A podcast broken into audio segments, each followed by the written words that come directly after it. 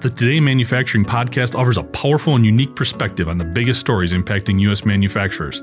Anna Wells, David Mantey, and Jeff Reinke apply their experience as editors of industry leading brands Manufacturing.net and Industrial Equipment News in providing in depth analysis of the latest headlines. Their insight, along with a mix of humor and human interest, makes Today in Manufacturing a go to source.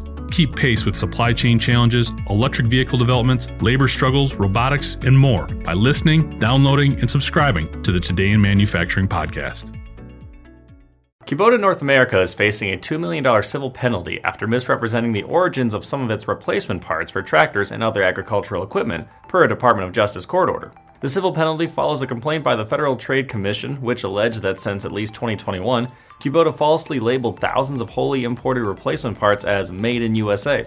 The agency also accused Kubota of not updating product labels that included recently outsourced parts. According to the FTC, Kubota's acts led to the company selling millions of mislabeled parts that were wholly imported. The $2 million penalty, which Kubota has agreed to pay to the U.S. Treasury, will serve as the largest for a Made in USA labeling rule violation. The stipulated order also prohibits Kubota from making unqualified origin claims for products unless it can prove the product meets labeling rule conditions. The Made in USA labeling rule took effect in August 2021 and states that a product can only carry the label if it adheres to a series of requirements. The product's final processing or assembly and all significant processing must take place in the US. Additionally, all or virtually all of the product's components or ingredients must be made and sourced in the US.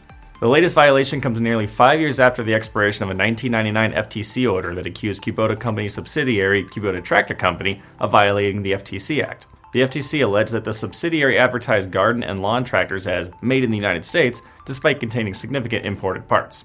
Kubota did not immediately respond for a request for comment. I'm Nolan Beilstein. This is Manufacturing Now.